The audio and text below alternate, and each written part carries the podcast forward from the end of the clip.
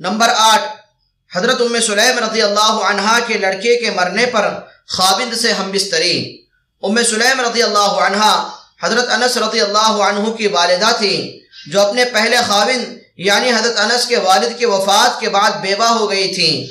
اور حضرت انس رضی اللہ عنہ کے پرورش کے خیال سے کچھ دنوں تک نکاح نہیں کیا تھا۔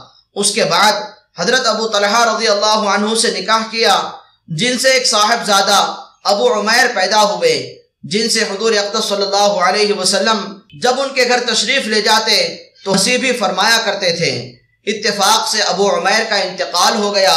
ام سلیم نے ان کو نہلایا، دھلایا، کفن پہنایا اور ایک چار پائی پر لٹا دیا۔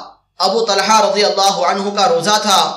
ام سلیم نے ان کے لیے کھانا وغیرہ تیار کیا اور خود اپنے آپ کو بھی آراستہ کیا، خوشبو وغیرہ لگائی۔ رات کو خاوند آئے، کھانا وغیرہ بھی کھایا، بچے کا حال پوچھا، تو انہوں نے کہہ دیا کہ اب تو سکون ہے۔ معلوم ہوتا ہے بالکل اچھا ہو گیا، وہ بے فکر ہو گئے۔ رات کو خاوند نے صحبت بھی کی، صبح کو جب وہ اٹھے، تو کہنے لگے کہ ایک بات دریافت کرنا تھی۔ اگر کوئی شخص کسی کو مانگی چیز دے دے، پھر وہ اسے واپس لینے لگے، تو واپس کر دینا چاہیے، یا اسے روک لے، واپس نہ کرے۔ وہ کہنے لگے کہ ضرور واپس کر دینا چاہیے، روکنے کا کیا حق ہے؟ مانگی چیز کا تو واپس کرنا ہی ضروری ہے۔ یہ سن کر ام سلیم رضی اللہ عنہا نے کہا کہ تمہارا لڑکا جو اللہ کی امانت تھا، وہ اللہ نے لے لیا۔ ابو طلحہ رضی اللہ عنہ کو اس پر رنج ہوا اور کہنے لگے کہ تم نے مجھ کو خبر بھی نہ کی۔ صبح کو حضور صلی اللہ علیہ وسلم کی خدمت میں